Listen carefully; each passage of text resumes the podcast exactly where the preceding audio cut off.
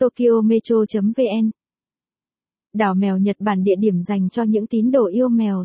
Từ lâu, đảo mèo Nhật Bản đã trở nên nổi tiếng và trở thành điểm đến du lịch của không ít bạn trẻ ưa thích động vật mèo. Cùng Tokyo Metro tìm hiểu về đảo mèo của Nhật Bản có gì đặc biệt mà thu hút sự chú ý đến vậy nhé. Đảo mèo Aoshima, tỉnh Ehime. Đảo Aoshima thuộc tỉnh Ehime ở phía nam của Nhật Bản, nằm cách cảng Nagahama, thành phố Nagahama, khoảng 14 km. Điểm đặc biệt nhất trên đảo là sự xuất hiện của đàn mèo với số lượng hơn 120 con. Hòn đảo này có một dân số rất lớn, tỷ lệ mèo và dân số tại đây là 6. 1. Người dân tại đây đã dùng mèo để đuổi chuột, sau đó số mèo đã tăng lên đến 120 con, trong khi chỉ có 15 đến 20 người vẫn đang làm việc trên đảo. Hòn đảo này không có chỗ ở, không khách sạn, không nhà hàng hay thậm chí là máy bán hàng tự động. Nơi đây là điểm đến lý tưởng cho những ai yêu mèo và khám phá thế giới loài mèo.